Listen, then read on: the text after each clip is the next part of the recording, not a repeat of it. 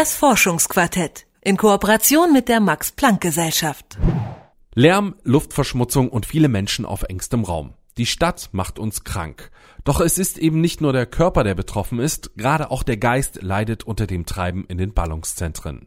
Das wurde bereits in zahlreichen Studien nachgewiesen. Jetzt haben sich Wissenschaftler des Max Planck Institutes für Bildungsforschung in Berlin aufgemacht, genau das Gegenteil zu untersuchen. Die Psychologin Simone Kühn und ihre Kollegen sind der Frage auf den Grund gegangen, macht das Leben in der Natur denn gesund? Antworten hat Karina Frohn bekommen. Zu Beginn ihres Lebens sind die 40 Mausweibchen noch gleich. Alle vier Wochen alt, alle mit nahezu identischen Erbanlagen. Dann ziehen sie in eine Wohngemeinschaft. Der Käfig ist gerade mal fünf Quadratmeter groß. Doch jede Etage des neuen Domizils ist gefüllt mit schönen Dingen wie Laufrädern und Kisten. Alles zum Entdecken und Spielen. Nur drei Monate später haben die Mäuse sich verändert. Während die ruhigen sich oft noch in denselben Ecken verkriechen, toben die aufgeschlossenen durch den Käfig. Der Versuch der deutschen Forscher von 2013 zeigt, ein Mäusegehirn wächst an seinen Aufgaben und bildet einen Charakter aus. Das fand ich immer ein spannendes Phänomen, dass es vielleicht bei Menschen, die wir schon so überzivilisiert sind, wir schon fast zu viel Input immer kriegen und wir dann besser tun, zumindest für unser Gehirn, ein bisschen Ruhe aufzusuchen. Das fand ich irgendwie ein spannendes Phänomen, dass das vielleicht im Tier und im Menschen dann irgendwie was anderes ist. Bei uns Menschen hat das enge Miteinander der Stadt nicht nur positive Effekte, erklärt Simon Kühn. Sie ist Psychologin am Universitätsklinikum Hamburg-Eppendorf.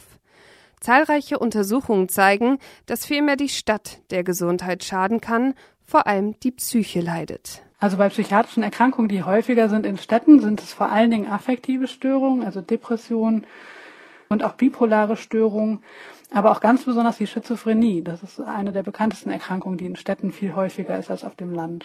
Doch Kühn und ihre Kollegen wollen in ihren Forschungen genau das Gegenteil zeigen. Der Wald hat einen positiven Effekt auf die Psyche. Die Teilnehmer der Studie stammen aus der Berliner Altersstudie 2, einer Verlaufsstudie, die die körperlichen, geistigen und sozialen Bedingungen für ein gesundes Älterwerden untersucht.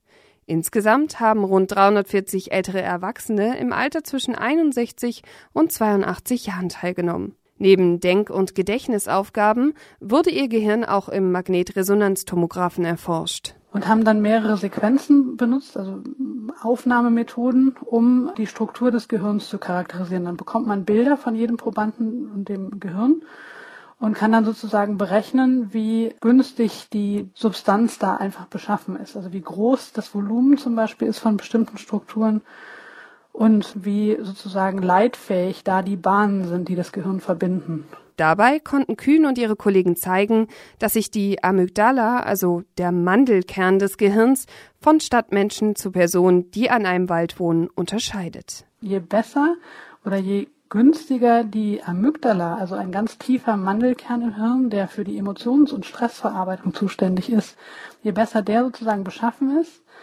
desto wahrscheinlicher wohnen diese Leute nah am Wald oder haben viel Wald sozusagen in der näheren Umgebung um den Wohnort. Keinen Einfluss dabei haben Unterschiede im Bildungsabschluss und im Einkommen. Es konnte jedoch nicht gezeigt werden, dass auch städtische Grün- und Wasserflächen oder Brachland einen Einfluss haben. Bislang sind da nur erste Hinweise.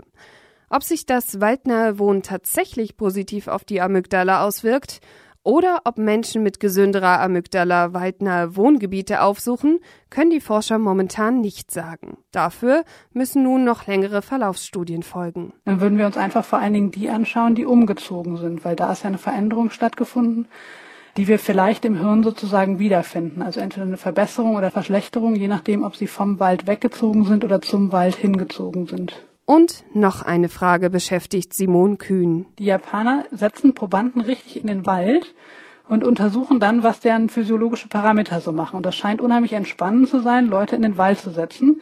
Also es hat offensichtlich irgendwie eine beruhigende Wirkung.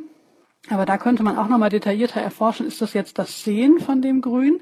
Muss man das real sehen oder reicht das Foto von einem Wald? Sollten die Wissenschaftler nachweisen können, dass der Wald tatsächlich das Gehirn stärkt und gesünder macht, wären die Ergebnisse auch für Stadtplaner interessant. Denn voraussichtlich werden bis 2050 um die 70 Prozent der Weltbevölkerung in Städten leben. Ob Wald gesund macht, dieser Frage sind Forscher vom Max Planck Institut für Bildungsforschung in Berlin auf den Grund gegangen.